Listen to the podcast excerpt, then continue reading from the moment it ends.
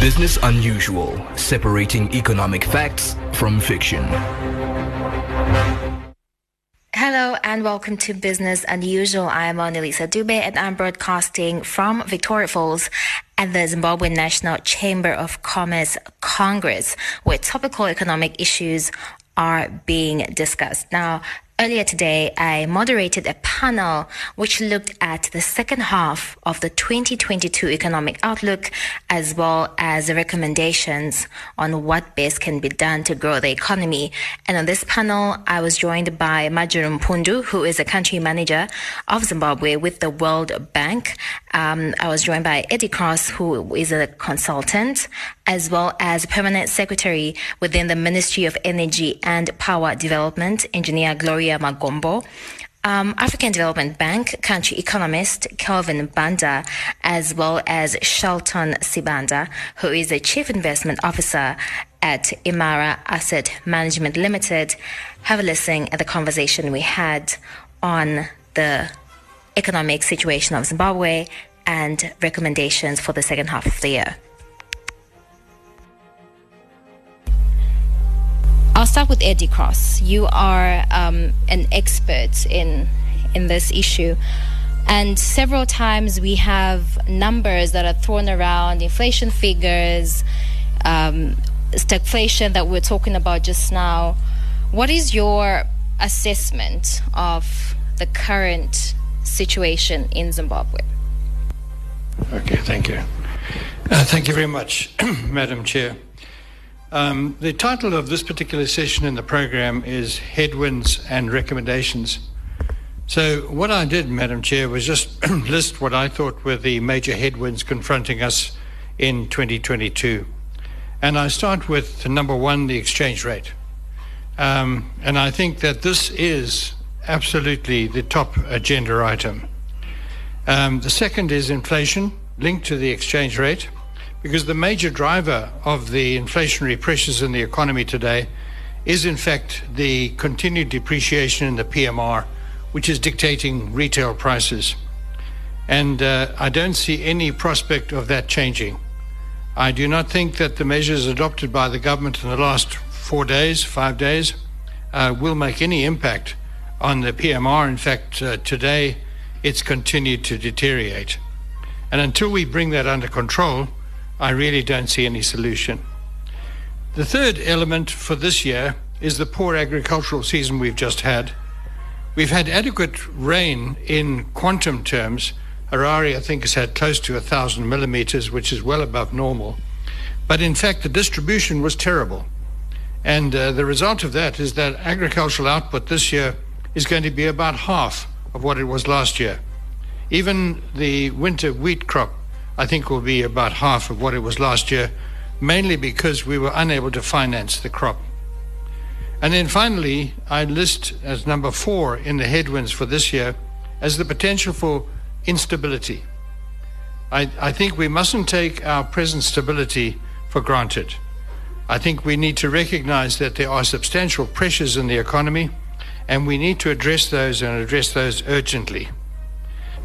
Okay, so um, I'll go to uh, Mike Kamungeremu. I know that earlier this year, as uh, the ZNCC, you had recommendations or that you submitted to the Ministry of Finance as well as the, the Reserve Bank.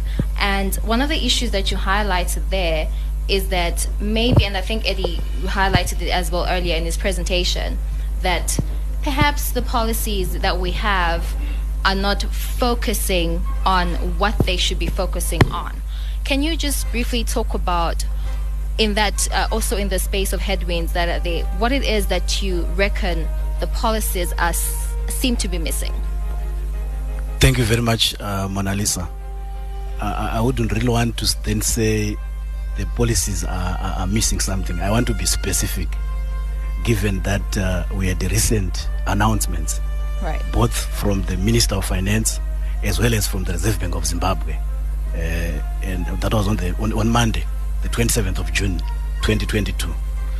Those announcements came after we had also made some recommendations. And uh, I have seen people commenting on that, and some actually saying there's nothing really that was said.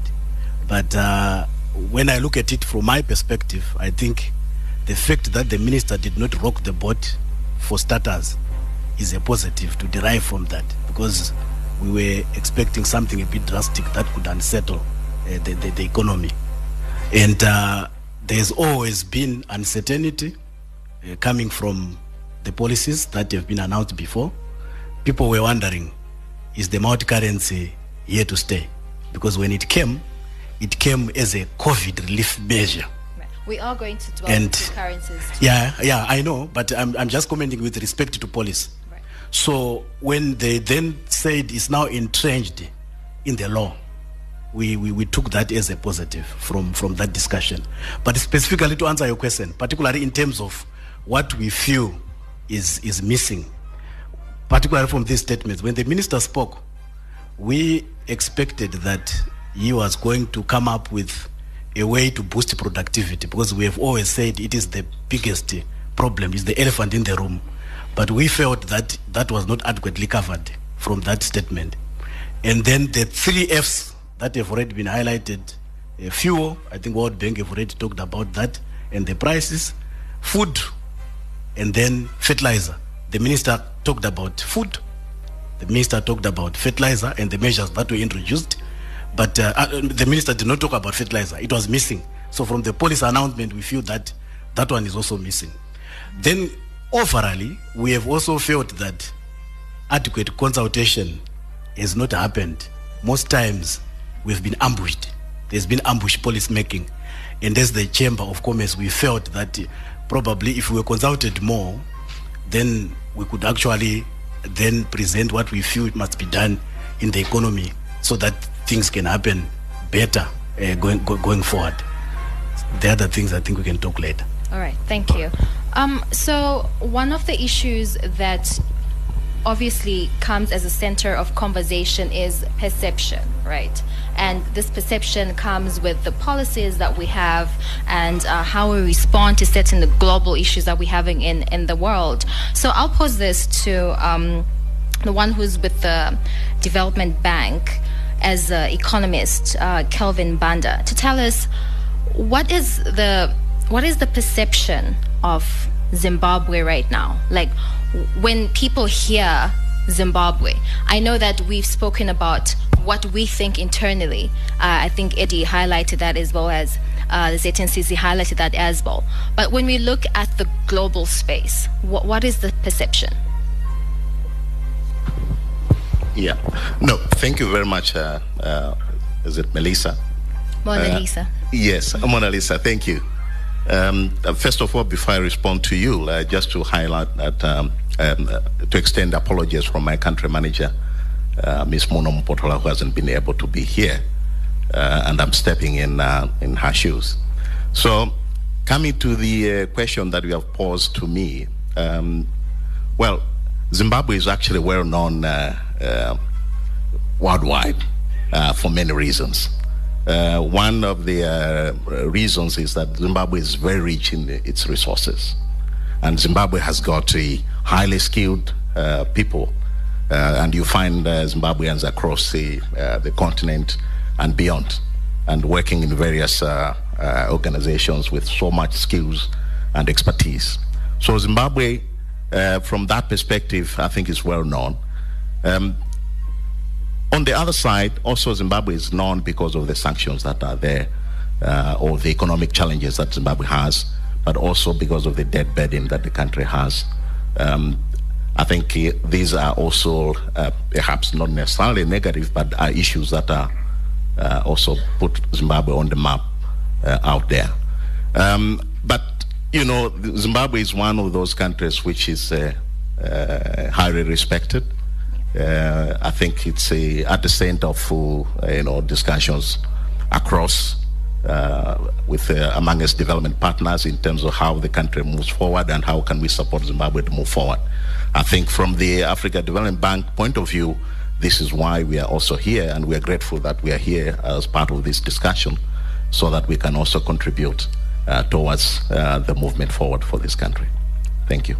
All right. Uh, thank you so much for that. So I just want us to lay a bit of background of our conversations that we're going to have. And I know that the previous speaker spoke passionately about how it's important for businesses to be sustainable, but it's important to also factor in the fact that that is also determined by the environment in which they are operating in if they are going to be sustainable. And I think the word that has been thrown around throughout the conversations is resilient.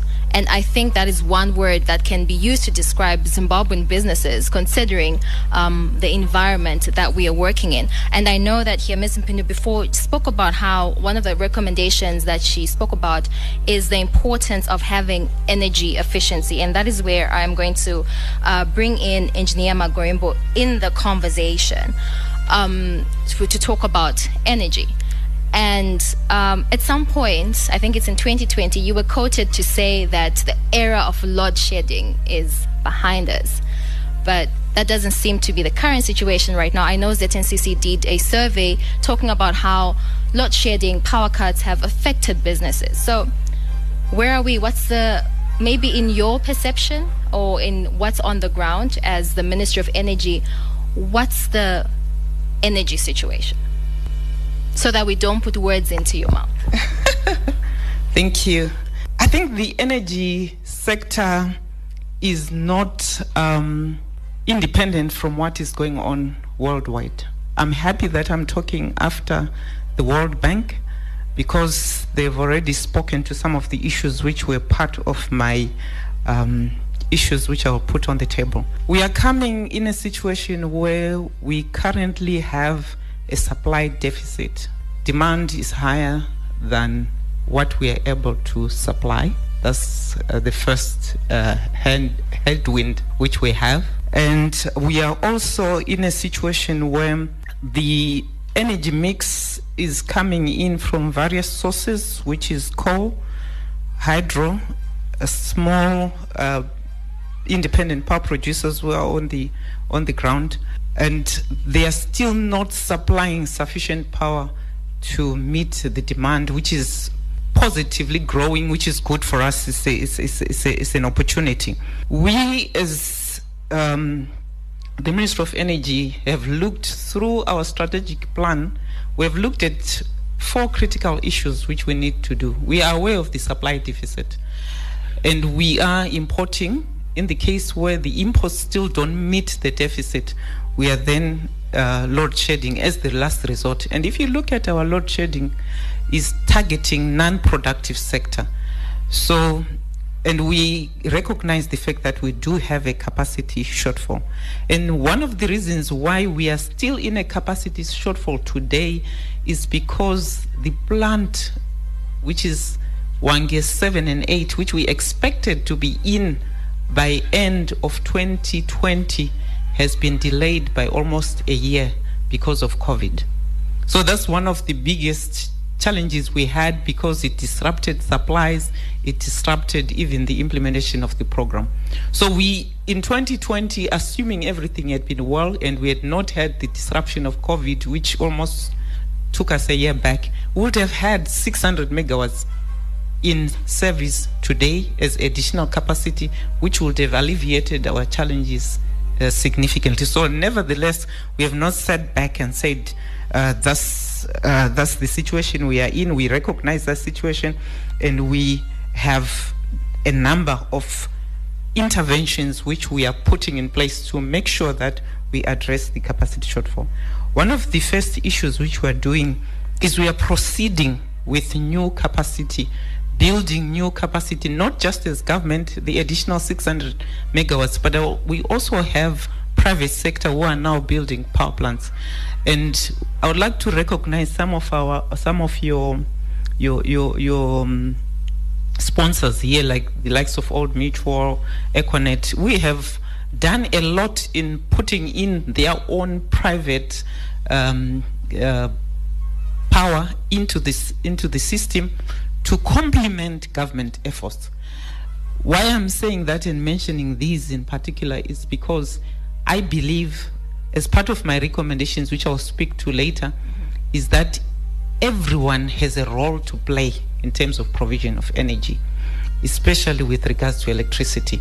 And with the new renewable energy technologies, everyone can do something about their own energy situation and actually improve their productivity without necessarily resorting to the uh, grid uh, supply. Having said that, we also recognize some of our independent power producers who have tried to come online. And the reason why we have at least about 20 megawatts of new capacity in terms of solar, half of that being for own consumption and about half of that going into the grid, is because we have had private sector participation through some of the uh, institutions which have funded those projects instead of us accessing the um, much needed financing, which is one of our biggest challenges in the sector. We have not had access to international low cost finance, which is what the rest of the world is accessing. If you look at the latest statistics from IRENA with regards to new renewable capacity which has come into the world, only 2% of billions of dollars which have gone into the renewable energy sector have gone to the whole of Africa. So we are not accessing those funds, and some of the issues I'll speak to later. But over and above, something which you mentioned is that once we know we have a capacity shortfall, which can range between zero to 200 megawatts, we also have industries and consumers in general who are not energy efficient. We are still wasting energy in a situation where we are very much in a capacity shortfall and we know that we don't have sufficient energy. You will then have the same industries and commerce leaving their offices with lights on and they expect to find lights at home when they've left them on with no one there and air conditioners on and everything else going on there and we know that we have capacity shortfall. So we all have a role to play in this whole issue.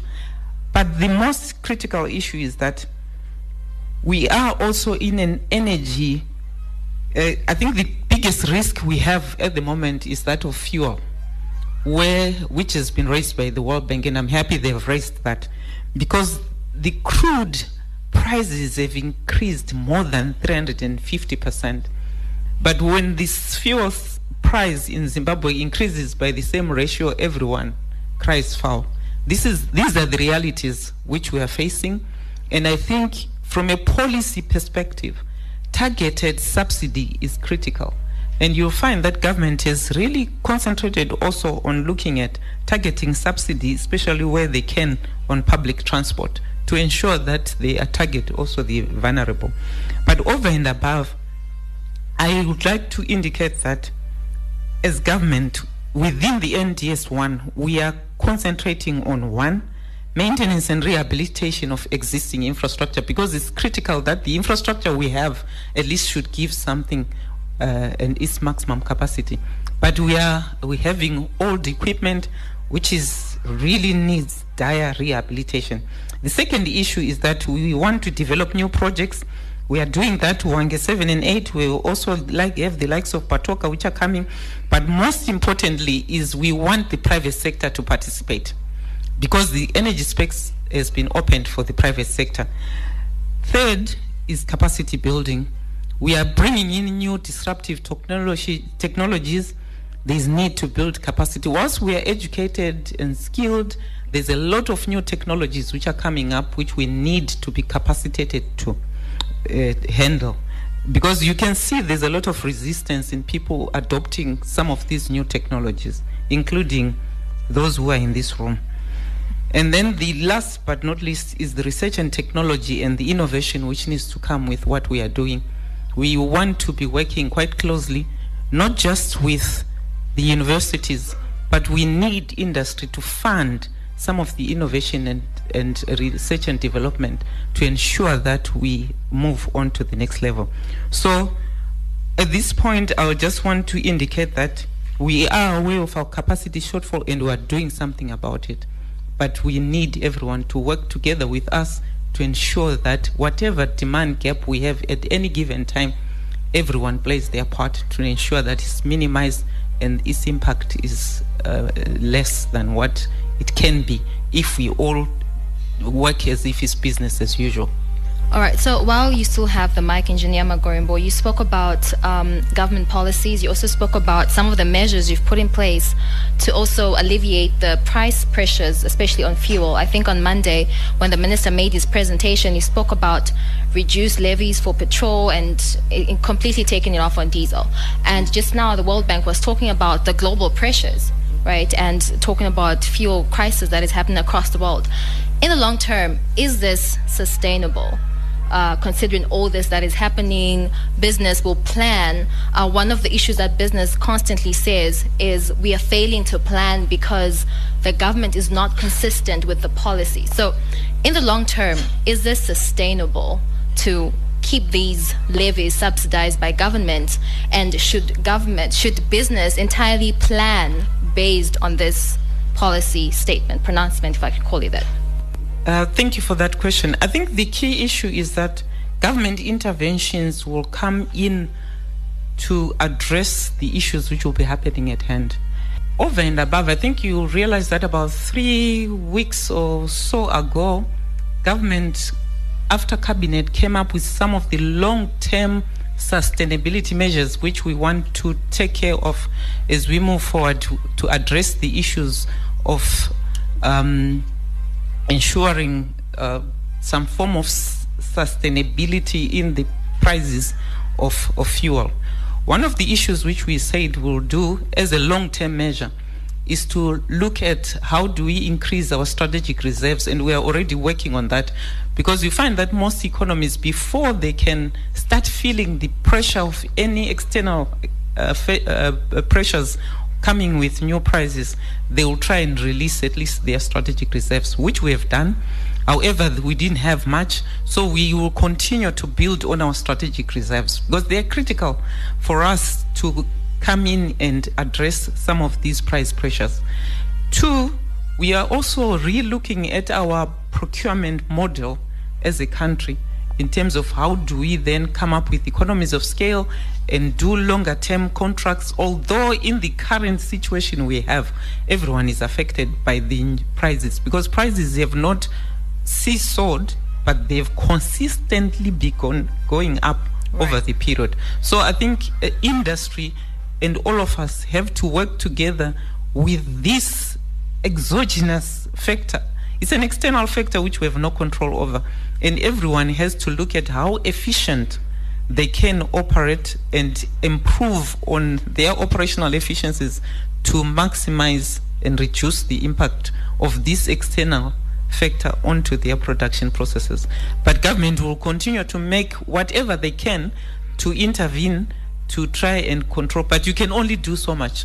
If the prices are still going up, yeah some of those costs will still have to be passed through. So, in the long term, should business plan with this current situation, or they should plan knowing it might change anytime soon? I think the World Bank made a clear presentation which said that the major risk which came with the current geopolitical instability which is happening in Eastern Europe is that of pricing of energy. It's, it's one would expect but I'm not a politician. One would expect that if that situation is resolved, we expect then stability. But we, for now, we have no control, even as government, over those external factors. Those are international factors which all of us will hope and pray that they will be resolved sooner than later. And that way, then we'll then expect stability. But without that resolution of the current situation, I, I think we need to plan with the view that we would expect this situation to be extend, sustained to a point where obviously there's saturation in the market in terms of how much uh, more price pressure people can take. Okay, Shelton, I haven't forgotten about you. I just need to get some stuff out of the way before we talk about uh, markets and such. So there's a point that Engineer Magombo point uh, highlighted earlier, which I'm going to pose to uh, to Marjorie as well as to Kelvin. She says that Zimbabwe is failing to access funds that are available to other African countries. Would you know why that is? Thank you, Mona Lisa. Um, so I'll take the easy way out uh, and say for the bank, we do provide a lot of financing to a lot of countries uh, around the energy sectors.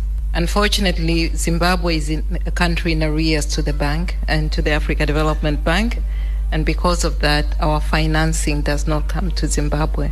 The work we have done uh, here is a lot of technical assistance work, and we've worked very closely with Ministry of Energy.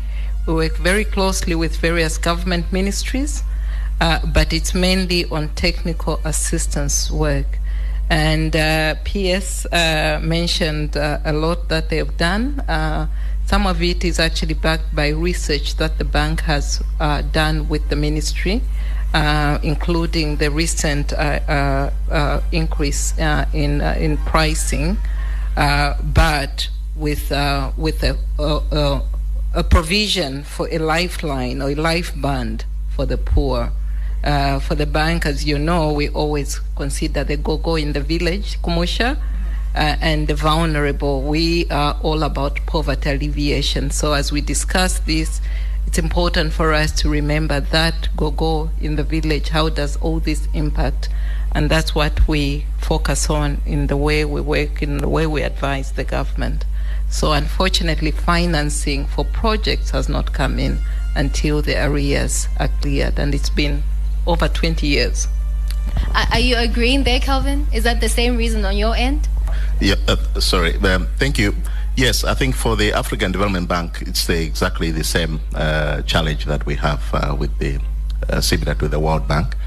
Um, the government has uh, outstanding arrears with the African Development Bank, and, and for that reason, we are not able to uh, finance investment projects to the government. But having said that, the Zimbabwe is accessing some financing from the African Development Bank from what we call the Transitional Support Facility. And um, with this, uh, we are able to support some of the uh, emergency or activities, but also um, uh, technical assistance on specific areas, uh, especially public finance management. Uh, for example, we provided support under the COVID response that also came from the transitional uh, support facility. And uh, recently, also the uh, the bank announced a, a food crisis uh, uh, response following the the impacts of the Russia-Ukraine conflict of 1.5 billion.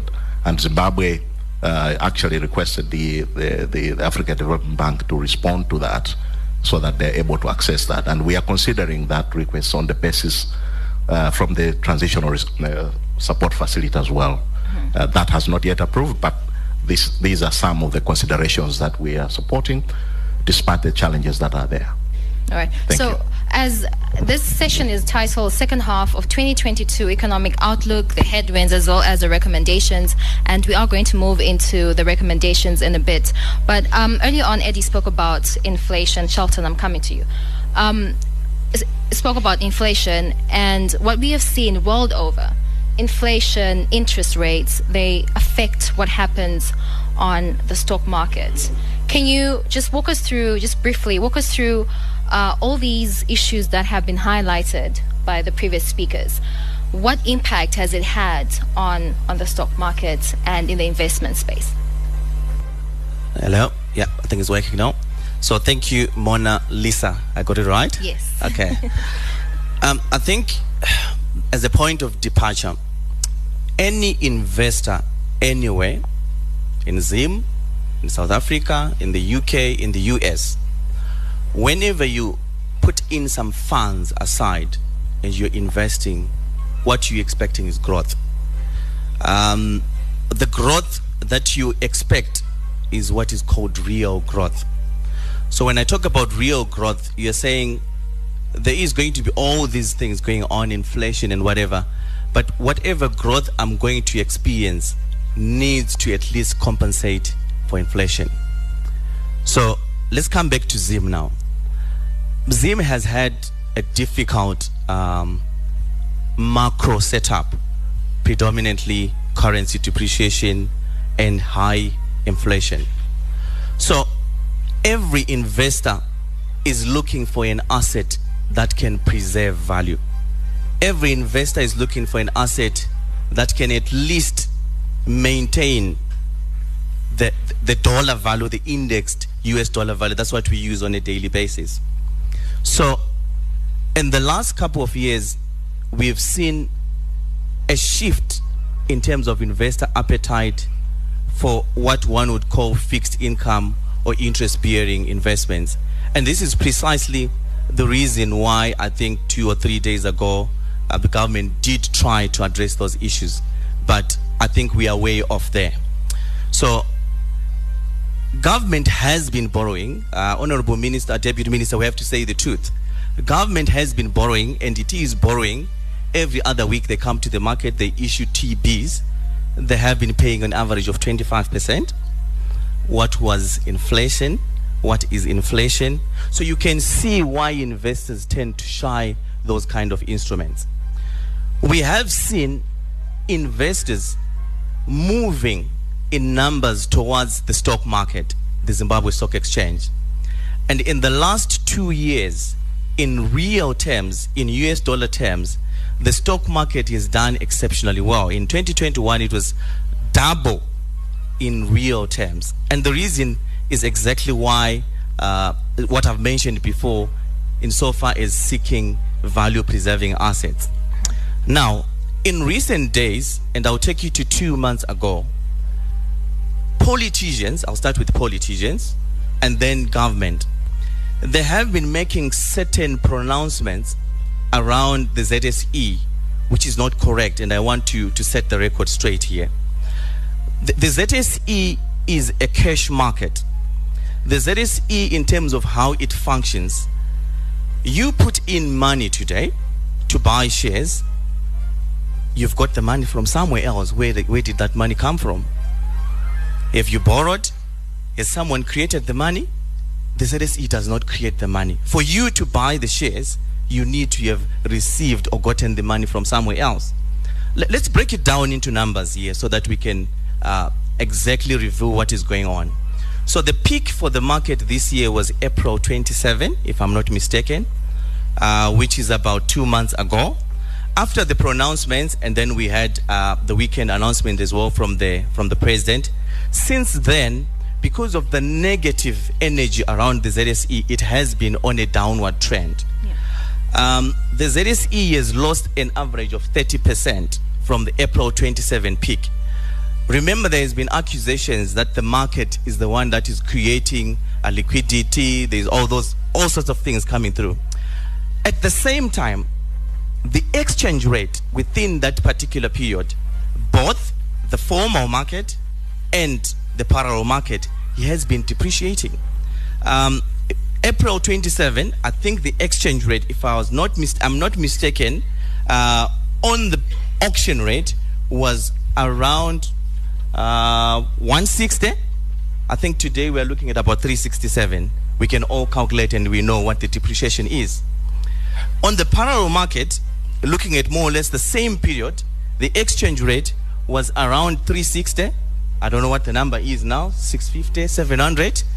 But you can see what has happened to the currency side and the stock market has gone down. Yeah. What is the cause? The real issue which sort of speaks to the headwinds that we're talking about is, in my view, the growth in money supply. Growth in money supply, which we need also to say the truth about this. Government has been coming out talking about quarterly targets uh, for reserve money. I don't think that is what we need to be looking at from now onwards.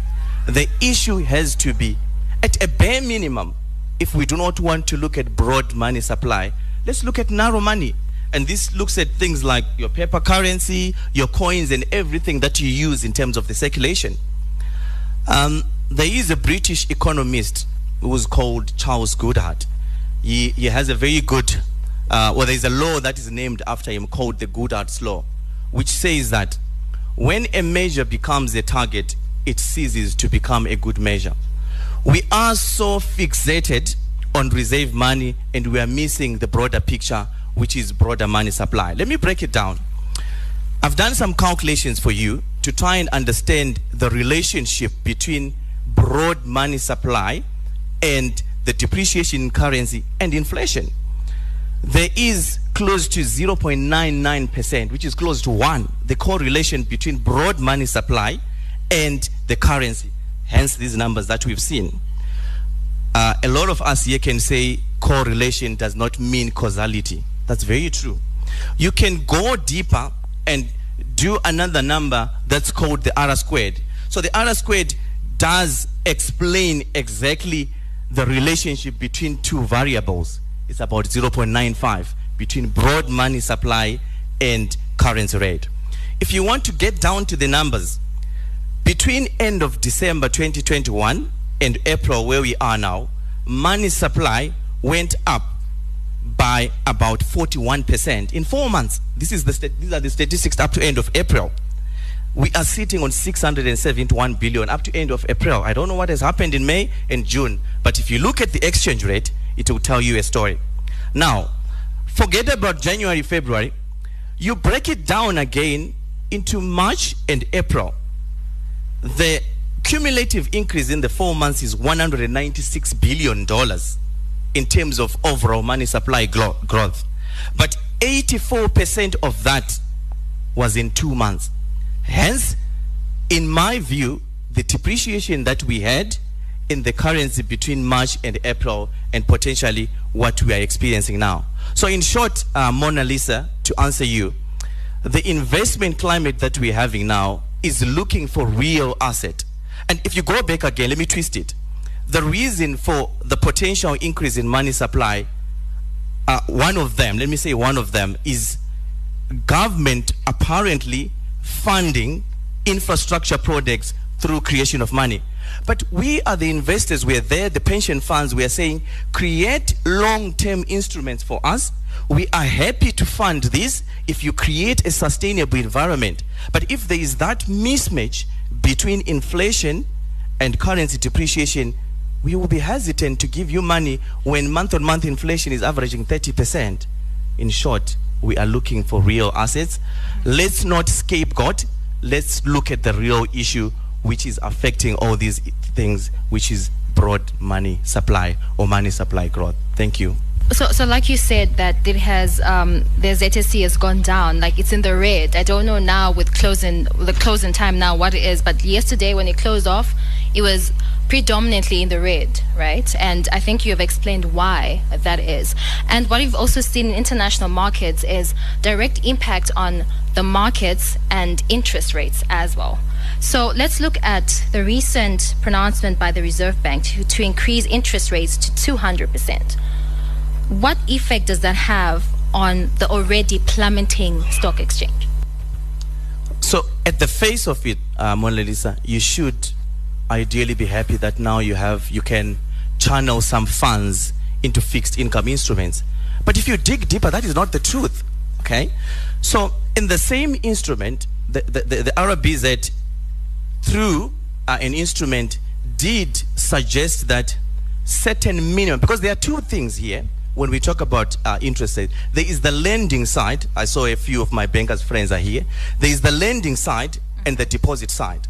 The lending side is the cost to you and me. When we go there, we look for money from the bank. What I am looking at as an investor is the deposit side. The deposit side, looking at the time deposits, the RBZ says it's a minimum of 80%. So that's, that's clever language. You can say it's a minimum. But ideal banks will already look at that. That's, that's where they will sit. If you, if you want to create an environment where the Zim dollar is attractive, the Zim dollar, you create a savings culture. You need to have real positive deposit rates. So, in the short, what I'm saying is we will not see a huge influx of funds being moved from looking for real assets towards fixed income. I expect the stock market uh, to, to, to perform very well. In fact, in real terms now, the stock market is really, really cheap in US dollar terms. Precisely for the same reason that I've mentioned that there's been a lag insofar as the market has gone this way, currency has gone this way. But more than that, the underlying businesses, the underlying value of these businesses has been quite good. If you look at the results that all these businessmen are here, they're running these companies, they've done a fantastic job. the volume growth is phenomenal. The US dollar generation is fantastic. We are beginning to see US dollar dividends. So the market is quite cheap. I expect the market to be able, the ZSE in particular, to be able to attract a lot of this excess ZWL that I spoke about, and we should see the market growing. We have very limited options insofar as putting excess ZW is involved, uh, ZWL. Yeah. Thank you, Shelton. I think you have um, briefly spoken about the second half of 2022, what uh, we're looking forward going forward. So, Eddie, I'll come to you. What are your projections, right? Um, you spoke about inflation. You spoke about a number of issues that you highlighted earlier about what is currently wrong right now. And we are literally at the first half of the year, getting into the second half. So, what are your projections for inflation, the power market exchange rate? Well, first of all, Mona Lisa, uh, Shelton, Makorokoto, you were spot on, okay? And uh, that's a word of truth. Uh, it was really great. Certainly, money supply growth has been a major, major issue.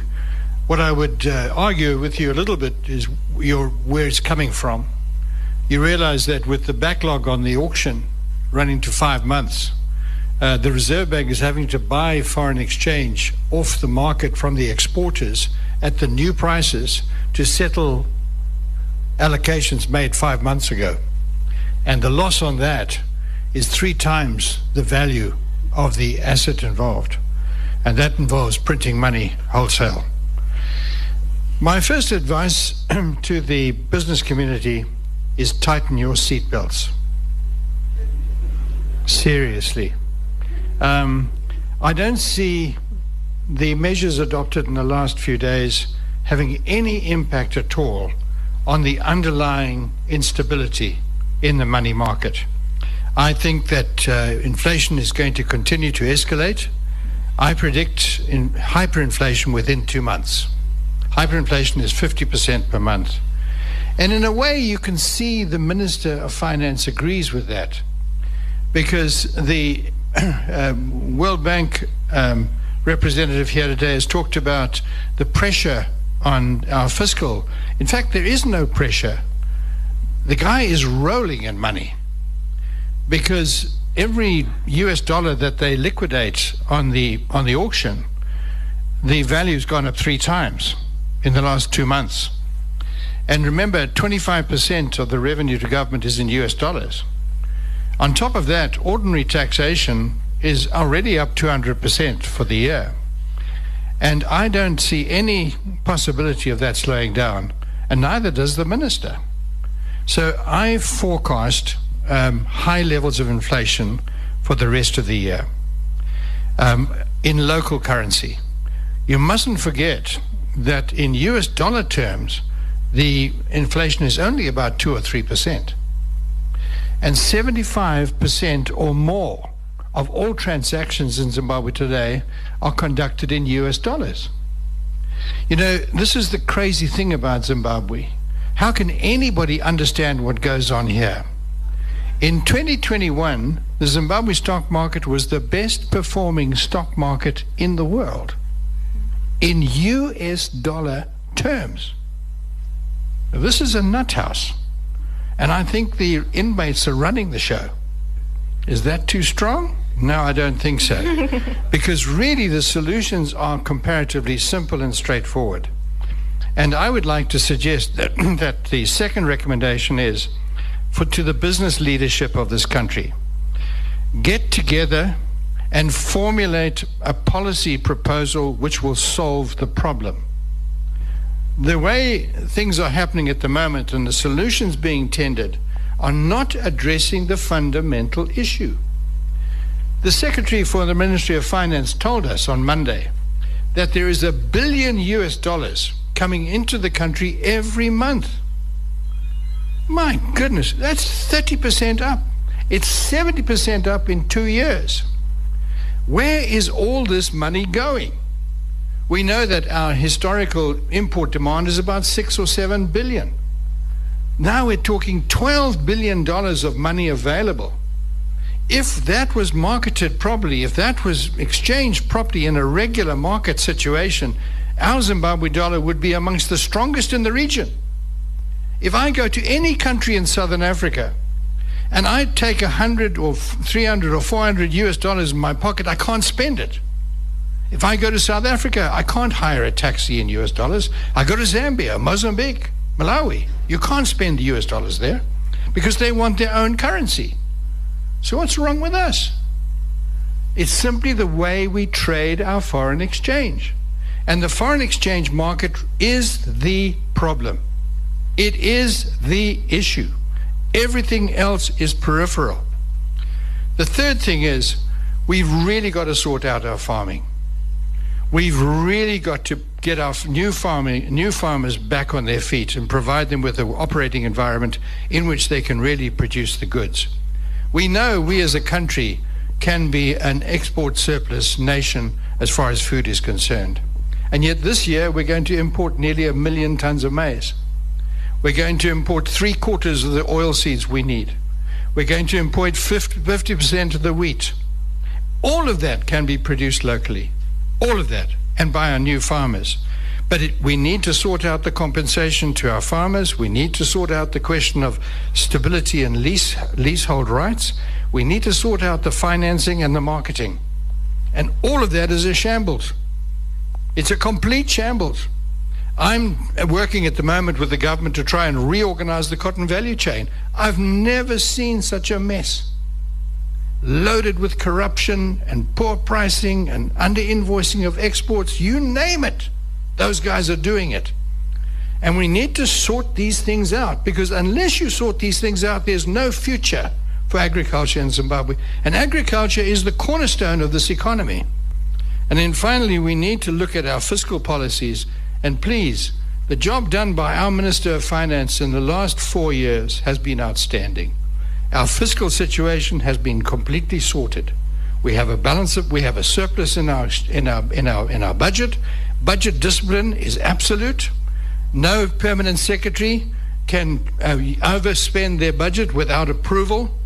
And all of these things have been sorted out. The IMF and the World Bank say that the fiscal side of Zimbabwe is being well run. Let's keep it that way because we don't. The 2005 to 2008 crisis was fiscal instability. That was the driver. And then finally, we need to recognize that this issue of the free trade zone, which you're going to be discussing tomorrow morning, Hokoyo, it's coming. We have signed the damn thing.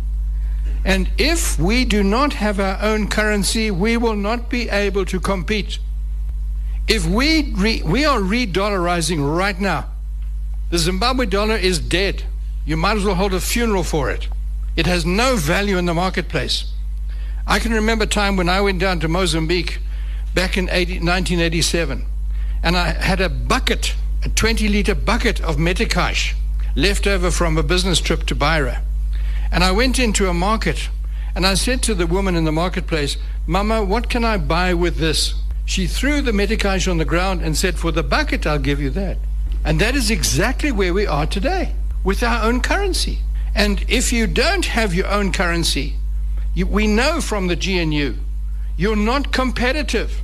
During the GNU, 95% of what we sold in our supermarkets was produced in our neighboring states. Now it's 60, 60% local. That's huge progress. We're going to jeopardize all of that. This is not a, not a peripheral issue. This is a fundamental issue for the future.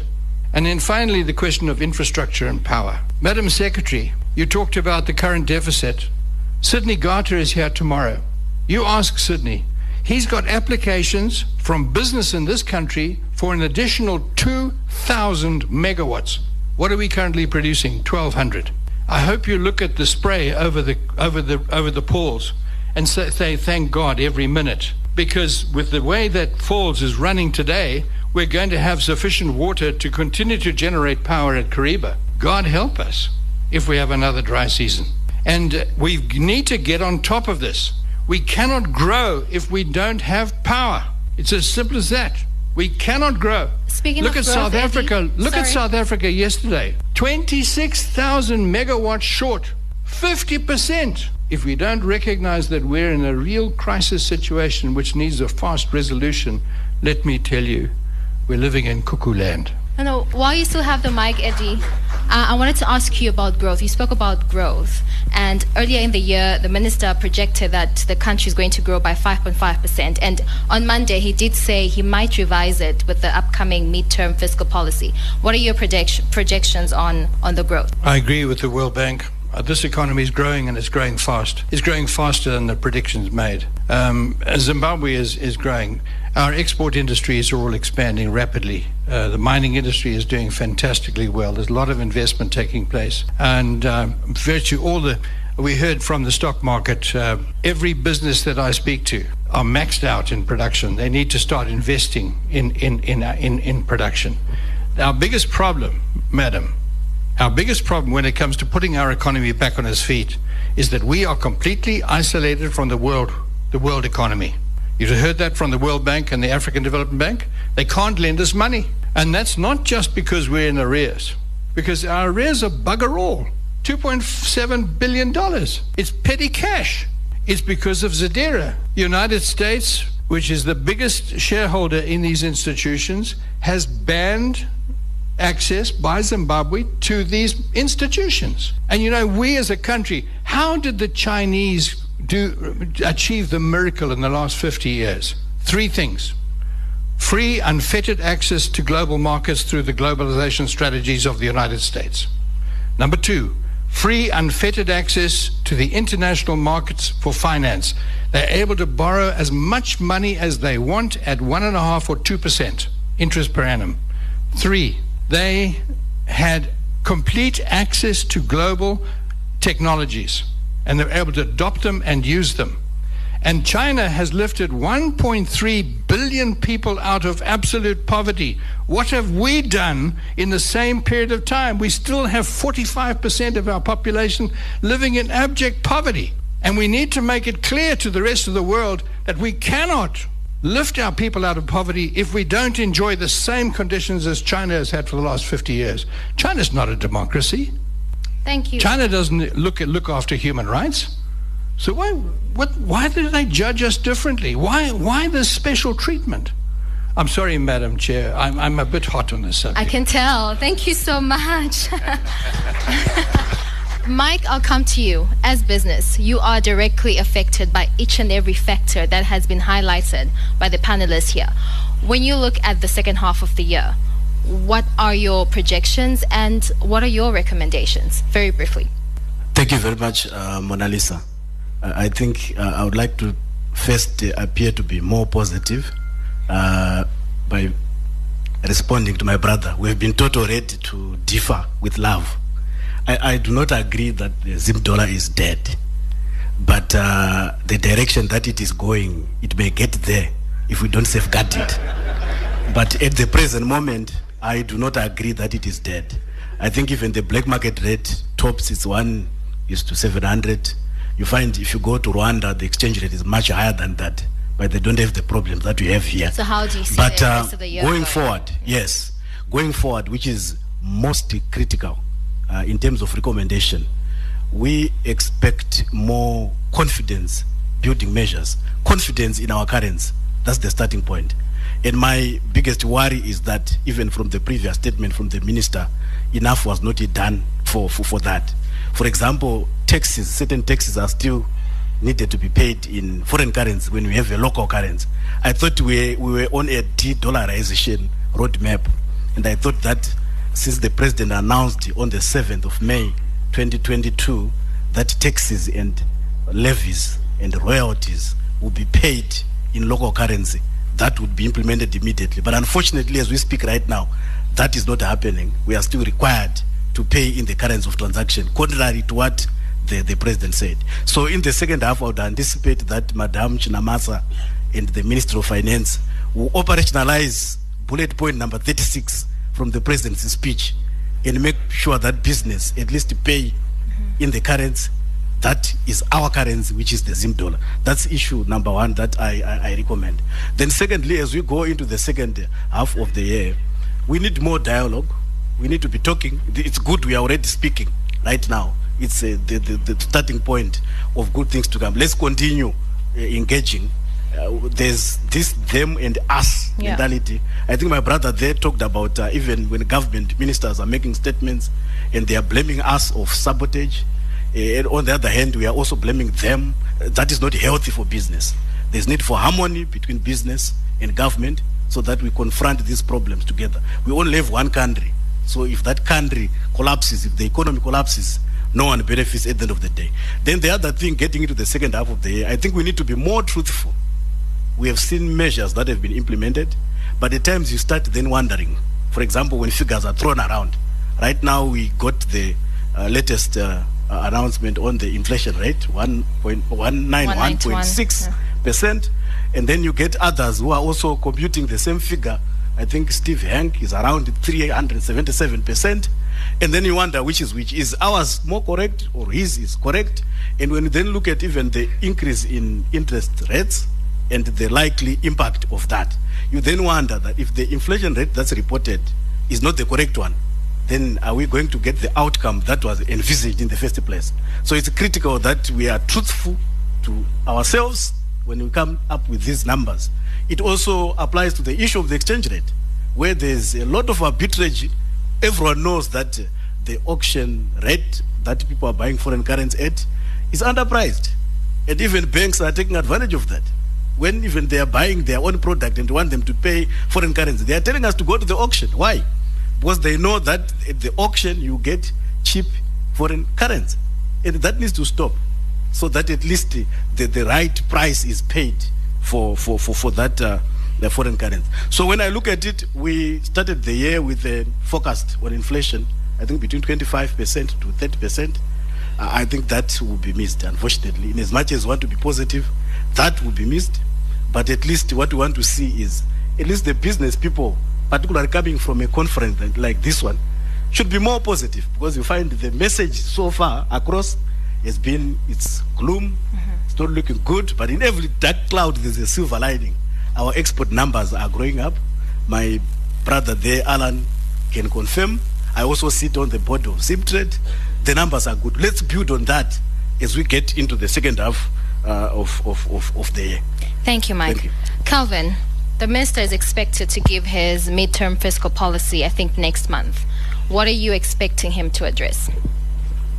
Well, um, that that would be very difficult for me to, uh, uh, to I mean, to, to judge my, uh, uh, to give in my expectations. I think uh, what I can say is that um, we have seen government uh, trying to address some of the issues that are already being raised. I think if you look at the Article 4 consultations report from the IMF, the issues that they raised, I think macroeconomic stability was one of the key issues that was raised. I think some of the uh, measures that we have seen the minister already announcing, I think uh, are going towards that.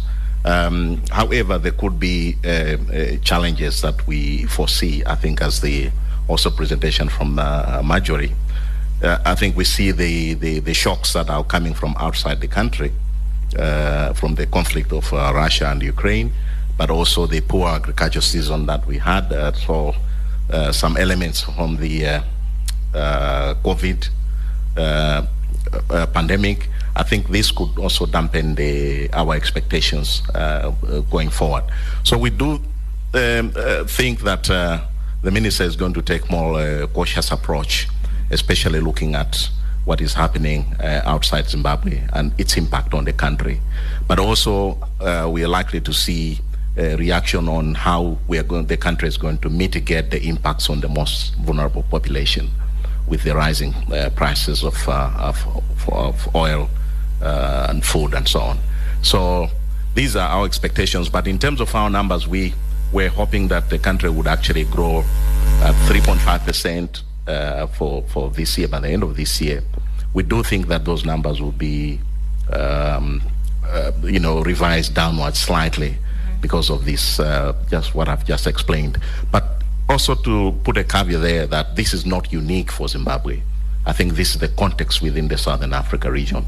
Actually, Zimbabwe is going, our focus says Zimbabwe is going to grow better than most countries in Southern Africa. Uh, it's actually, um, the Zimbabwe we're focusing 3.5, but for the region as, as SADC, we're looking at 2.5 uh, growth rate. So in terms of growth, we expect the country to grow with so, so much, I think, is happening towards uh, driving growth. I Thank think there are elements that have to be addressed for sure, as he has just explained, but right. I think those are being, are being tackled. Thank you. That was the voice of Kelvin Banda, who is an economist with the African Development Bank, as he was speaking on the panel conversation here in Victoria Falls at the Zimbabwe National Chamber of Commerce. Uh, we were looking at the second half of the 2022 economic outlook, as well as recommendations on how the economy can grow, especially considering other global pressures. And that's it from me, Mona Lisa Dube at the Congress in Vic Falls. Have a pleasant evening. Business Unusual, separating economic facts from fiction.